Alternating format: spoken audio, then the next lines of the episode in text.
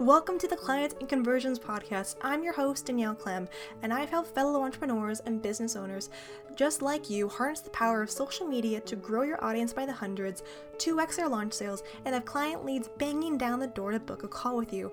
And I'm the first to say that hustling and searching hours online for your next client or student is not the vital ingredient to your success or even your happiness. This podcast is for driven entrepreneurs, from coaches to course creators and everything in between, to access practical and actionable tactics on everything from how to get clients with Instagram advertising and really unlock the keys from sales and social media to get growth with the simplest tools possible while keeping it just long enough to get you through your walk, drive, or workout. So stick with us for this episode and the ones to come so you can get more clients and sales in less time. Now let's get into it. Now, before we go into the episode, this is sponsored by the Audience Growth Ad Experiment. This is a free guide that I created to really help answer the question of where do I start when it comes to ads, especially around literally where to start.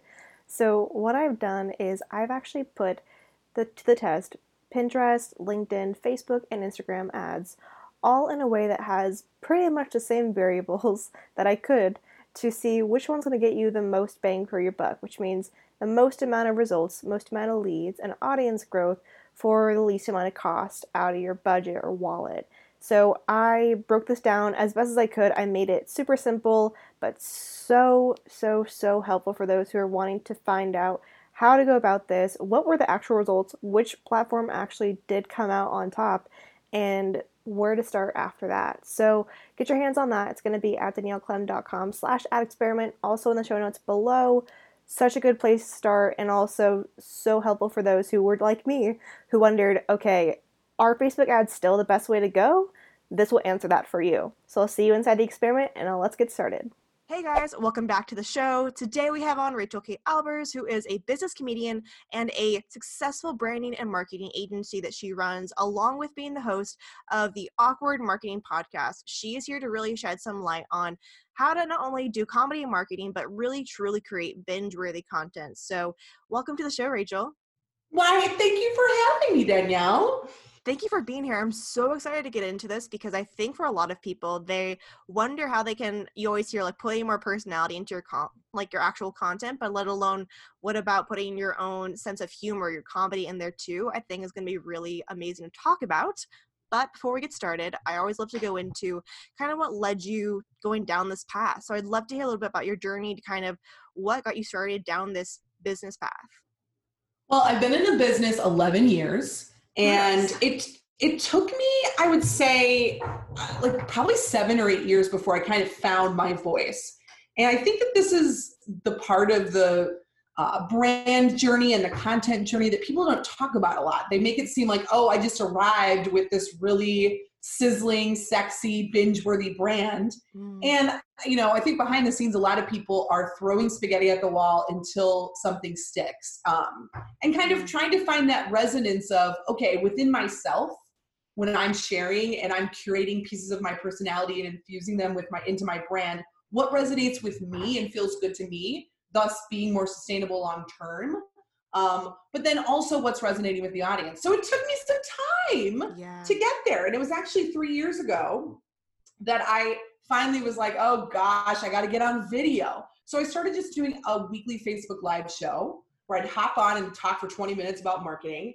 And, you know, as this went on, I just started playing with different fun, quirky, wacky approaches. So I did like a Facebook Live musical and mm-hmm. I would come on every week with like you know, a funny costume or a different little bit that I would do at the very beginning. And all of those episodes performed so well that I kind of took that as a sign oh, wait, this comedy thing, bringing in humor, playing into the awkward, funny side of my personality is landing with my audience and is resonating within me. Like, I feel good about this. And that's when I pivoted to creating Awkward Marketing, which is my business sketch comedy show um, that brings together sketch comedy and business and marketing lessons. And I like to say I'm like the one woman SNL of business comedy, of biz TV.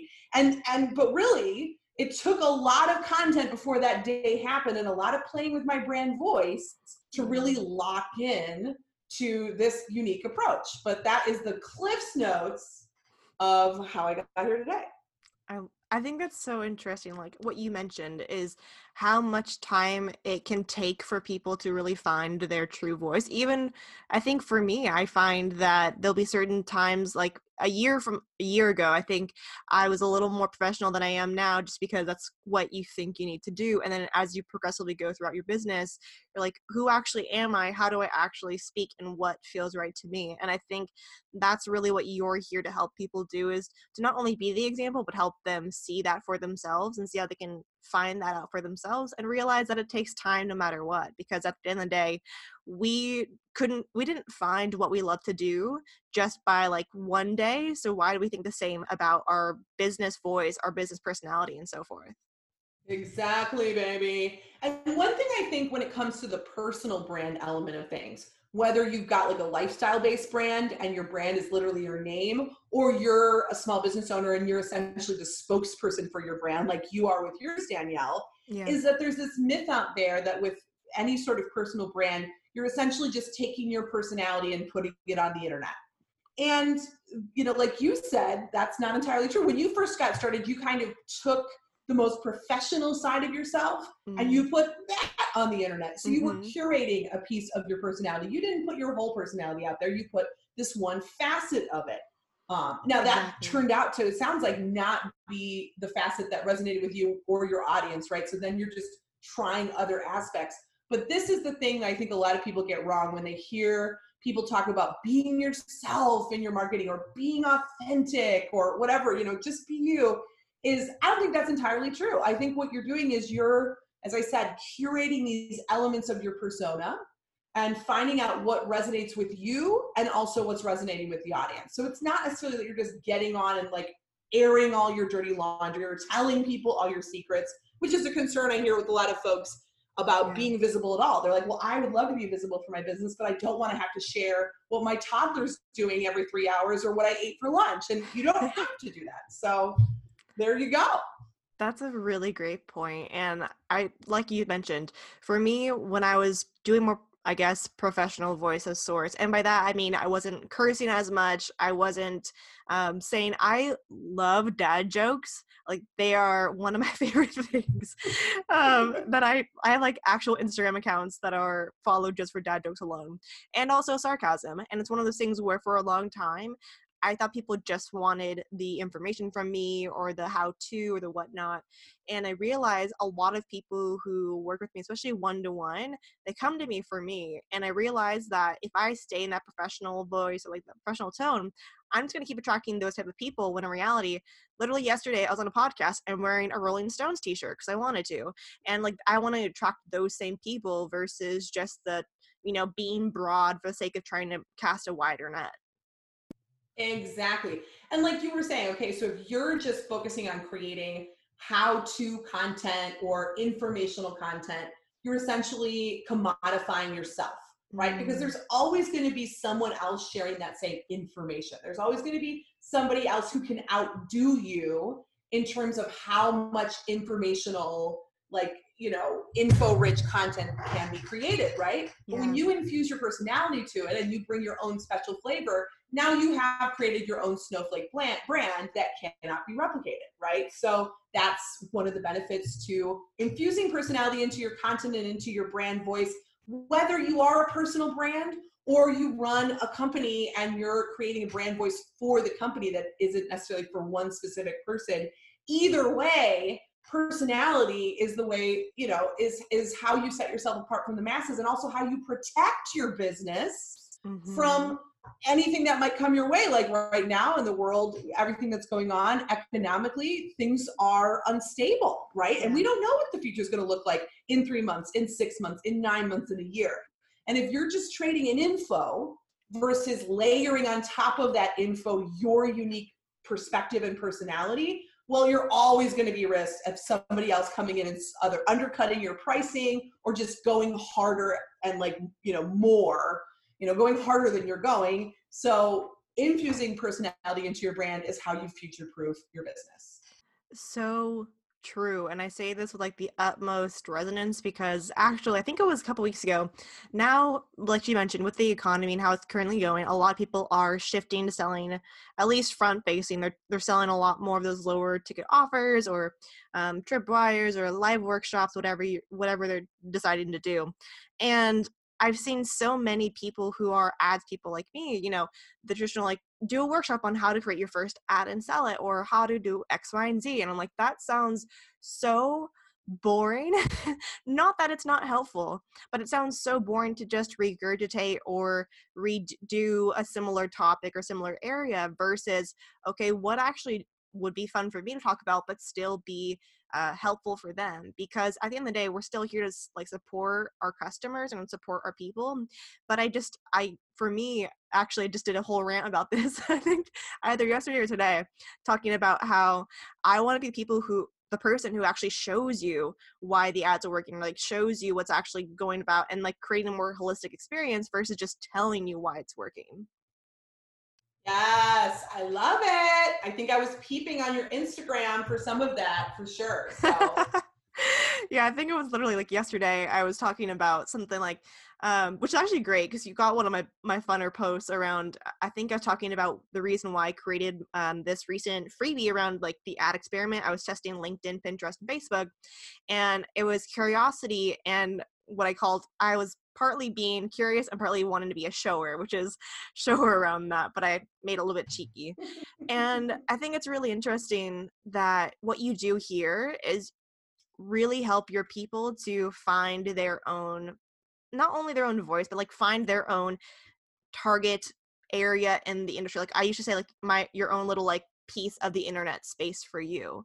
So I'd love to chat with you and see when you have people who come to you and say, hey, okay, I know that I need to, again, become that future proof business of myself versus just that commodity type or that regurgitation of sorts where do i really begin in infusing that and finding out what even that looks like for myself yes so i typically start with a process that i like to call reverse niching mm. because a lot of people start with the question well who do you serve and that's a great question it's an important question you need to be able to answer that question but a lot of people struggle with that question. There's a lot of reasons for that, right? Mm-hmm. Um, because I think in the back of a lot of our minds, we have this feeling like, well, couldn't everyone benefit from what I do? I feel like, you know, and so we get scared to niche down with our audience because we're afraid of pushing people away. We're afraid of pushing money away. That's how it feels. Mm-hmm. So instead of starting with the question, who do you serve or who do you want to work with?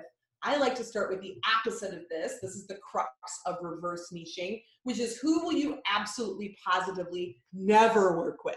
And that mm. question, I always get an answer in a heartbeat because people love to complain. It's a favorite pastime of most human beings. And so being able to rant a little bit about who is not a good fit really helps us open up doors because when we when when you start riffing on that question, like you just said, you don't want to work with people like I think I saw on your Instagram, you don't want to work with people who just want a DIY ads course, yeah. right? Because it's not going to give them the hands-on personalized insights that they need. You know, da da da da da. You can keep going on that on on that line, and so you start with the question of who do you not want to work with? Who will you absolutely positively never work with? And when you have a list of answers there, you start reverse engineering those answers. Well, what does that mean about the person you don't uh, that you do want to work with, right?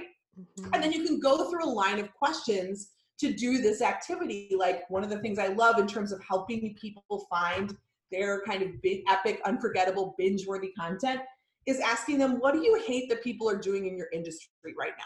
What just drives you nuts? And again, if I ask people this question, they're going to give me a laundry list. When you take that list and you reverse engineer it, you're able to shine a light on your brand values and what you want to show, you know, what you want to stand for. So what a lot of people say when I ask them this question, what do you hate about your industry or what do you hate that other people are doing in your industry? Sometimes I'll get question answers like, well, it's just so boring, right? Like I'm working with somebody that helps people create, uh, do project management for tech expansion, pro- uh, like expanding tech campuses for startups, right? Yeah.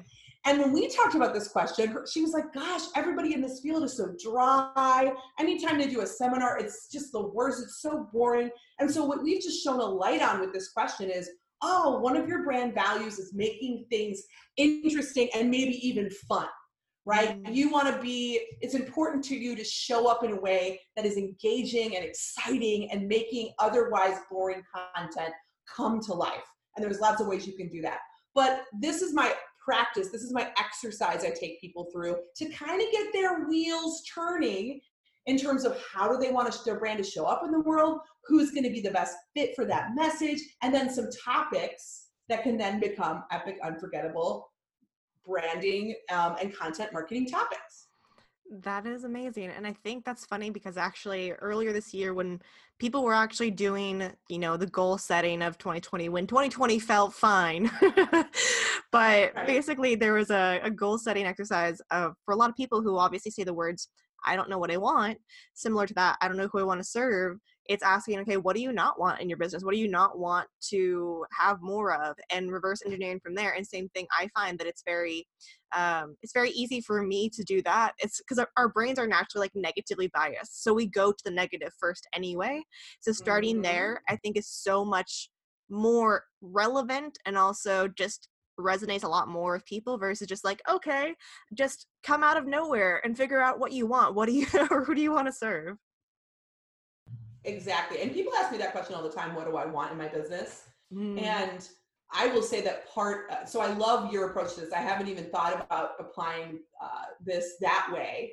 But, you know, part of the reason that I started my own business and that I continue to grow it is that I actually enjoy the mystery and the possibility that lies around any corner.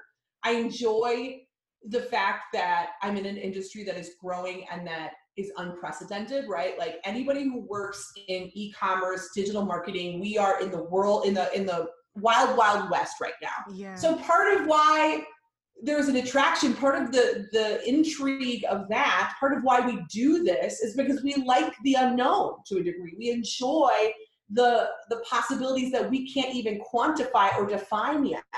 So I love this idea of I definitely don't know everything that I want in my business because I think it has yet to reveal itself in many ways, but I know what I don't want. I know that, right? So you're totally right about that.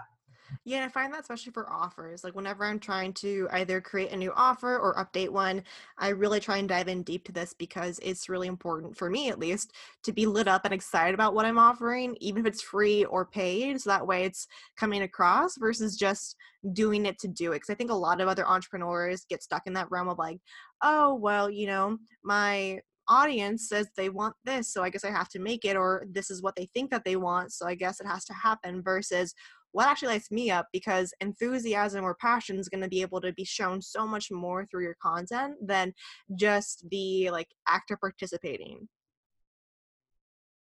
Exactly totally on the same page boo awesome okay so talked a little bit obviously about where to start when it comes to thinking a little bit more about like topics, all this kind of fun stuff. But I really want to go into these last two pieces around when it comes to binge worthy content. And this is actually a really good thing for you as well, is you're obviously amazing on video and you really use that as part of how you showcase yourself to the world. And I wonder when you start talking about like binge worthy content what is your definition of how you help your clients to create that when it comes to choosing the medium for themselves? Do you believe in only having one medium? What's your kind of like way in the world of how you identify binge worthy content?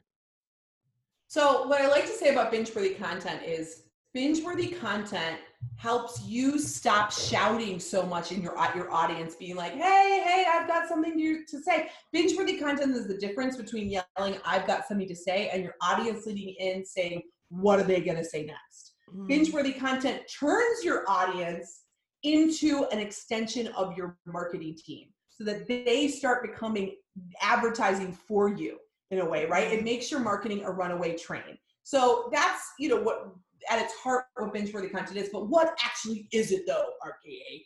So mm-hmm. one of the things I like to talk about with binge-worthy content is binge-worthy content is based on a body of work.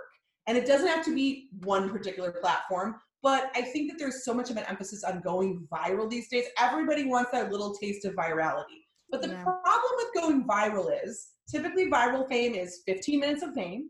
You're reaching a massive audience and the majority of that massive audience isn't going to be your ideal client. right? Mm-hmm. Whereas with binge worthy content, you are attracting an audience that's going to come back again and again and again for more and more and more. It's going to be a smaller group of people, but a majority of those people, if you're doing it right, will be your ideal client.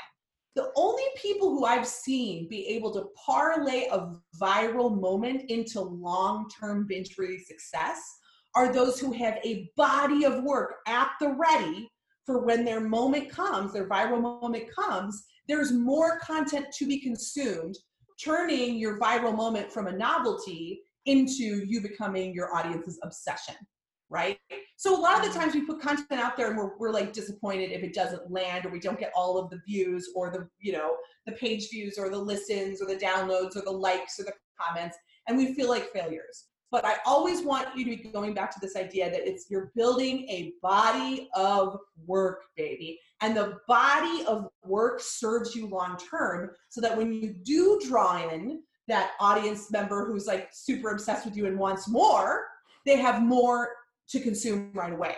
Because we're living in the age of Netflix, right? Where people yeah. don't want to wait for their next piece of content anymore. If I find a show that I like, most of the time, whether it's on my regular TV or it's on Netflix or if it's on Amazon Prime, I can go and binge the entire rest of the series or at least the next few episodes, right? Mm.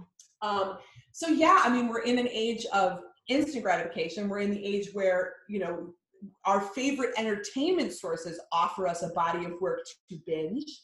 So if you're still using the old blockbuster way of doing things, one at a time, slowly, you're going to lose, right? So the first foundational piece of binge worthy content is having a body of work to binge. You know what I'm saying? Yeah. That's a really amazing distinction that you mentioned around the viral piece versus the binge worthy piece because I see this. I mean, like you mentioned with the shows, like reality TV show people, they get that small like high of virality for however long that show's on, and then that huge influx of people and new followers, all kind of stuff. Doesn't always mean that those people love them. Just means that they're in mm-hmm. front of mm-hmm. them on their screen right now, but they don't have enough. Usually, most of them don't really have enough of a, like you said, body of work or any content to really sustain that or have people remember them longer than a couple months.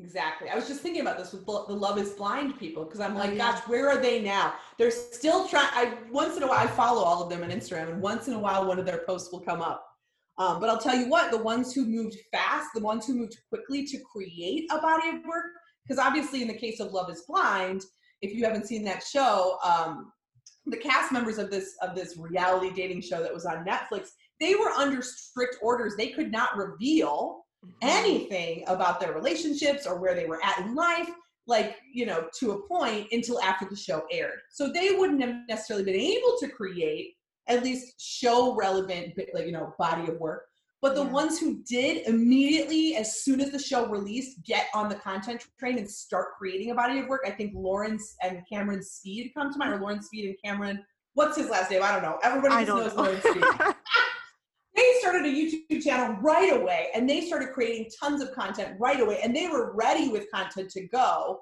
pretty quickly right and so they yeah. took advantage of that moment whereas the rest of them I don't know what they're. I have no idea what they're up to, right? Because they didn't keep my. They didn't give me enough to keep me engaged in their lives. Uh, they didn't have that body of work. So, so wonderful. We're, we're, we're of the same mind, Danielle. We were both thinking the same examples. Oh yeah, and I literally watched that show when it came out too. So great, great example because it's true. I remember seeing when they started a YouTube channel. Like that's really smart because people are going to be wondering what are you doing throughout your day. Like they're they're interested. So if you give them something that will pique their interest and keep it, you're gonna set yourself apart. Same thing why I believe in doing like these type of podcasts or for you like shows something like that that's consistent and just gives people more of that nurturing piece than just you know the social media posts or whatnot. That's it's kind of like that's kind of a what's it called an appetizer versus these are kind of the entrees. Exactly exactly you're so right on. That's it. Awesome. So i think what's really cool about this too is that right now we're in the age where people this is probably the most open people have been sharing of themselves or really sharing the facets of themselves in history when it comes to them like their personality to their preferences to everything around that and I think adding that in not only is something that you should think about more for business, but also just for, like you said, future proofing your your actual self for years upon end. And one of those things for most people is comedy, is having a sense of humor. And the great thing about comedy, usually, is you have your own type of humor yourself, or your ideal client do as well. So I'd love to hear your take on how not only you put in comedy into your marketing while still like creating that level of what's it called credibility or authority and how people can really find out how to start finding their own pieces of humor or whatnot to put into their own business yeah and i you know i love that you bring this up because i think a lot of people have this mistaken idea that comedy uh, is an extra it's a plus it's a bonus mm-hmm. or it's only for certain types of brands and I like to talk about with binge worthy content comedy as well as just entertainment value in general. So, art and entertainment, infusing that into your content. As I said, a lot of people see that as a, as a bonus, as an extra, as fluff, as a nice to have instead of a need to have. But I beg to differ. Um, because if you look at what the heck is happening? Oh, sorry, I, I I'm sorry. Oh God, there you go. it's okay. I keep going. Um, I hear all these weird notifications in my ear. I'm like, what is going on right now? I'm so sorry. But if you, I mean, human beings have used art and entertainment to communicate with each other and to make sense of and process their experiences and their experience of the world since the beginning of time. It is a fundamental human way of self-expression and of survival right and you, yeah. know especially what's gone on in 2020 all of the challenges we face as a human race we've seen just how vital art and entertainment has been for our survival truly truly so so um, what i like to say is a lot of brands um, talk and pay lip service to the idea of human branding and, and connection and empathy in your market. So, you know, we pay a lot of lip service to the like to the idea of, you know, human connected branding and marketing and using empathy in our marketing, but then we leave art and entertainment and comedy off the table. And I would say that art, entertainment, comedy, humor are how we show love to our audiences. It is how we create human connected brands right? Because art, entertainment, comedy, and humor are how humans communicate with each other. It's how humans make sense of the world around us. It's how we survive emotionally, right?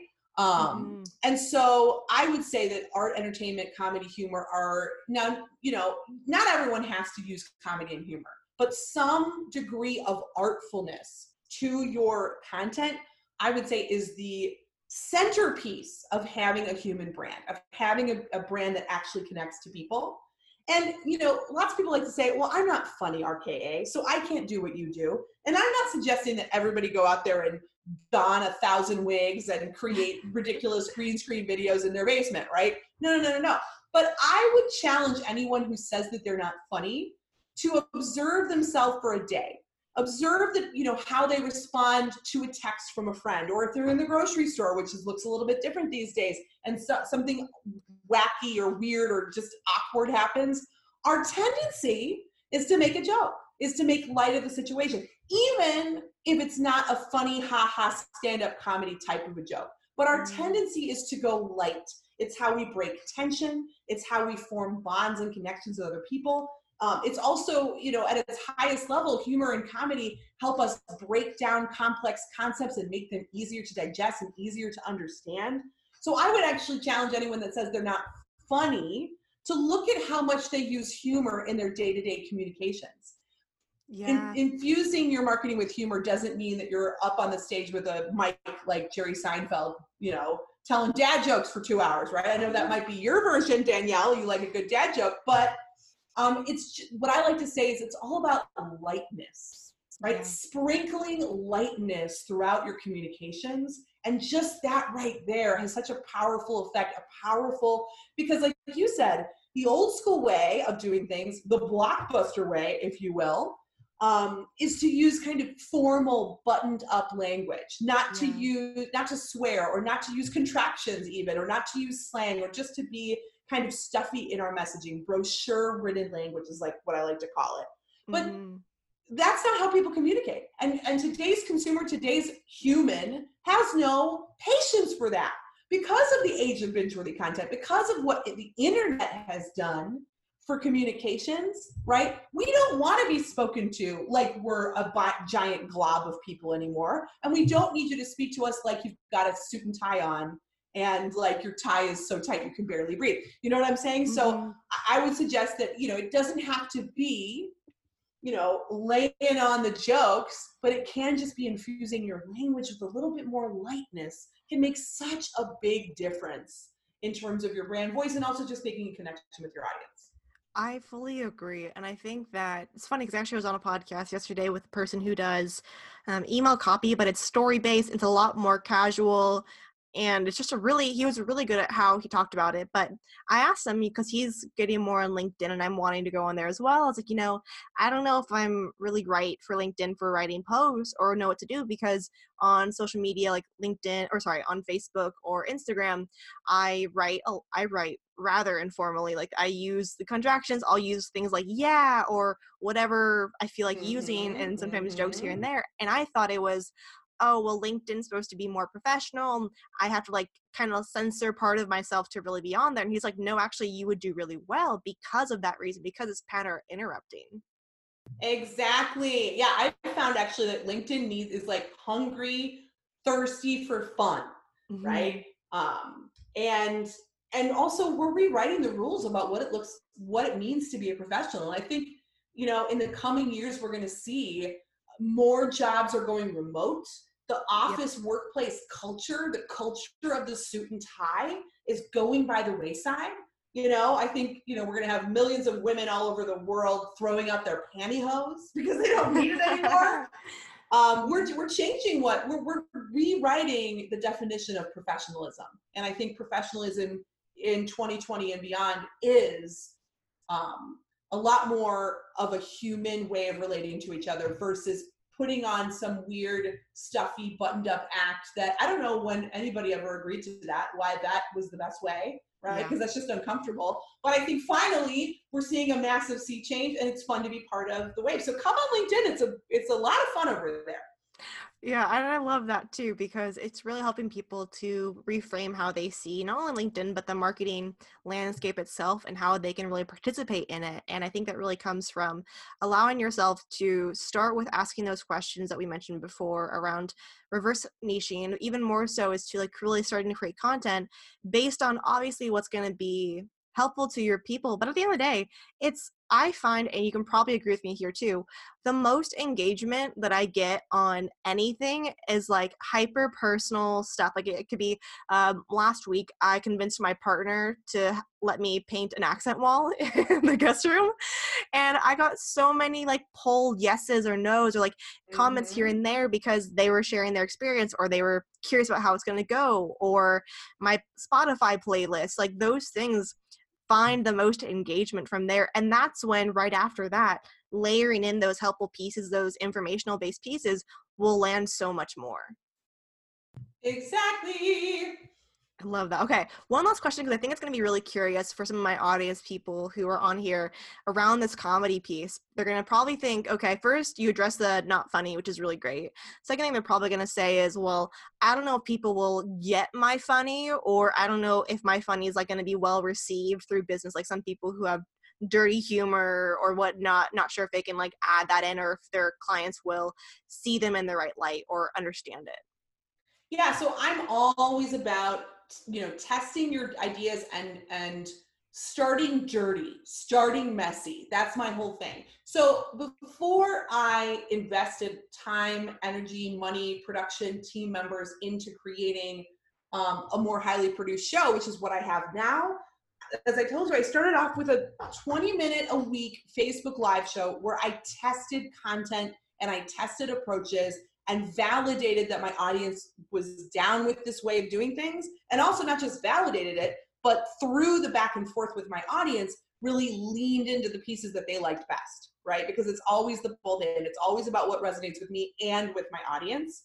And so what i see a lot of the times because i'm in you know i run a branding and marketing and web design agency people want to come to me and they're going to dump their whole budget into a theory of what they think and hope will work that they have not tested yet. Mm-hmm. And then they do that and it doesn't work like they thought that it would, and they've just dumped all their money into it, right? And and they've put all this time and energy into it and now they're deflated. So I'm all about starting dirty, starting rough. Um, starting at the lowest viable option that you can um, you know not investing a ton of time into production and to, to like refining and polishing and just getting visible and seeing what works and one way that I do this is um, I consider my all my social posts and my stories on different platforms to be um, the testing ground for more highly developed content. So when I mm. have a piece of content, like if I have a caption that goes does really well on LinkedIn or Instagram, um, then I know well I should probably turn this into a more highly produced video that's going to get more traction in an evergreen way, right? I know enough about the reaction from this low polished version to feel confident investing in the higher version, right? And that's how I come up with my offerings. That's how I come up with my keynote speeches is by first doing like the roughest, dirtiest version of something, making sure it's landing and it's resonating, and then upping the ante. So that's what I would say for anybody who's in any type of content, but especially with the humor and the comedy piece, try it out, get comfortable with it right? Get comfortable using it. Feel into whether you know you might think, hey, I want a type of brand where I tell dirty jokes all the time. That's me, and hey, I support it theoretically. But then you go out there and you start doing it, and you realize, well, gosh, I don't have that many dirty jokes to tell. I'm kind of running out of material, and I've only done a couple things. Or or you get the a bad response for your audience, right? Um, yeah. So I'm all about like start dirty, start rough, see what lands. It's going to save you a lot of time, a lot of money, a lot of heartache uh, and then you know invest once you've gotten that validation. The thing i want people to think about is this. Content marketing is a is not a monologue. It's a dance right? So a lot of people go out there just screaming at their audiences. They are not paying attention to the response. But true branding and, and marketing is all about being in dialogue with your audience. And how you do that is by putting content out there and then truly absorbing the response not shutting people out or, or ignoring it and moving on to the next thing. And that's going to give you all the information you need to see should I double down on this or should I pivot into another direction, right? Yeah, that's a really great piece. And that's essentially what I finally started to do for my own business and realize that's what I was doing because for so long I was just, for content at least, throwing things at the wall or taking things that I thought would work well, which some of them did. but at the end of the day, same thing why I did my ad experiment is because I'm just genuinely curious. And I think if you can really put on that hat for yourself of when you're creating content, be genuinely curious versus like over attached to what's going to happen, you're going to see so much more of a result for yourself and also then know where to keep growing, what to expand on because your people are telling you through their clicks, through their comments, whatever it might be for you. Yes, this is it. You know, you and me, we should take the show on the road. We're a perfect team. We have the same mind. Exactly. And you have a lot more of a great voice for this. So it works out well. Dream team. Yeah, you could do all the ads, baby. I'll let you do that. That's that's perfect. Let's so, go. So down. Okay. So one last thing I love to do with my guests during um, kind of like wrapping up the podcast is kind of giving you what I call a rapid fire round, which is like about four or five questions to help the audience learn a little bit more about you. Just kind of like what's the favorite book you've currently been reading, all the kind of fun stuff, and to allow them to see a little bit more about you. So question is, are you ready? I am ready. Cool. Okay. First question is favorite book you've ever read or currently reading? Currently reading The Middle Finger Project by Ash Ambirge. I feel like it's so, so totally on brand for our conversation right now. Absolutely. I've heard of that actually. I don't think I've read it yet, but I definitely have heard of the title. Buy it immediately as we get off the phone. Do it. Okay. And thank me later. I trust your I trust your gut for this one. okay. Second question What is your favorite word or phrase that you use daily? Ooh, this one's tough. Favorite word or phrase that I use daily? I, you know what? Yes, that's so basic of me. I've never been more PSL UGG boot wearing basic, but I, you know what? We all got a basic girl within. You know what I'm saying? We do. Ironically, even though I worked pri- prior to business owning, I think two jobs before that, I was a Starbucks barista. And even though it was very, very basic, I still could not get with PSL, mainly mainly because I knew what was in it. but oh, I totally yeah. understand. You know, I'm just not a pumpkin spice girl. I'm like an apple spice girl. Give me a cider all day, every day. That's what I'm excited for when September rolls around. Literally bought like cider two days ago, so I completely agree. oh, I. We are best friends. We are sisters from another mister. A hundred percent. Okay, this is one of my favorite questions actually, which is, what is something you're not very good at or working to get better at? List, uh, listening. To- mm. what can I be? I'm learning to be a better listener. This is now I'm getting vulnerable here, Danielle. Let's move on to the next question. what is one characteristic that you believe every entrepreneur needs to have? Um, the desire to fail. Mm, that's that's a that's a quote card. That is something that you need to put on something. I'm putting love it. Okay. So last question, which is honestly my absolute favorite, which is what does success look like to you in your own eyes? You know, success to me is going to look like being able to provide, you know, I'm a, I'm a, I'm a sole breadwinner in my family. My dad, my husband's a stay-at-home dad. Um, I've got a little girl. And I think to be honest with you, being able to provide a comfortable life for my family and a comfortable retirement for myself, that is success to me right? Mm-hmm. I mean, I could talk about all of the other metrics and the career goals that I have for myself, although I kind of feel like I'm already living them in that particular way. But um, you know, at the end of the day, I I want to provide for my family, and I'm doing that, right? But I think the question is, I'm 11 years in. Will I be able to provide myself a comfortable retirement? Mm-hmm. If I mm. can do that for myself, I will feel extremely successful. I love that, and that's a really valid question to ask, honestly. Okay. Now that we went through so many good topics, like really I believe this is one of my like more favorite episodes guest wise that I've had on because it's not only helping people see that it's not just always about algorithms or formulas or whatnot, but really helping showcase yourself. Speaking of that, I would love to hear for my audience who's like, I need more Rachel in my life. What can they, where can they find you at? And what are some current things you're working on to give the audience a little taste on what they can look out for? Well, you got to head over to awkwardmarketing.tv yeah, uh, and binge the whole. Uh, there's there's so much there for you to binge. You're going to enjoy yourself over there. You can also go to rkaink.com slash niche slash niche. So it's rkaink.com slash niche. And that's where you're going to find my reverse niching guide and a super fun Maury Povich themed episode of Awkward Marketing. So if you want to start unsolved, like solving your reverse niching and finding your way into your binge worthy content, this is where you gotta start. And you know, I'm in the middle of a rebrand right now. I've got some wild things on the way. So keep your finger on the pulse of all things RKA and awkward marketing, uh, and you won't regret it. I cannot wait because this, this is this is the current mm-hmm. brand of you. It's just going to be an amazing up level for sure. And for everyone who wants all the links and all the kind of good stuff, I'll be putting all of her social media and all the links she mentioned there down in the show notes. So you can find her there. I really recommend you go do that because, as you can already hear, not only you're going to learn something, but you're going to actually enjoy doing it, which is pretty rare to find nowadays. all right. And for those who are wondering, make sure to go check all the links down below. Rachel is going to be your go-to person to really help you you not only learn something but actually enjoy it, which is pretty hard to find. So I want to say thank you so much, Rachel, for coming on the show, for sharing your knowledge and your personality, obviously, and just for being here. Thank you so much. Thank you. Thank you. And everyone, I'll talk to you guys all in the next episode. Bye, guys. You for listening to today's episode. I am so excited that you were able to go through it and get some actionable tips out of it. For next steps, make sure you go to danielleclem.com slash ad breakdown to get the complete ad breakdown around what one Insta ad did to help create 559 client leads and 20% sales increase in launch. Make sure to go ahead there to do that. And DM me at I'm Danielle Clem to go in deeper to the conversation. And last but not least, make sure to leave a rating and review so that this podcast can get out to more amazing people like yourself.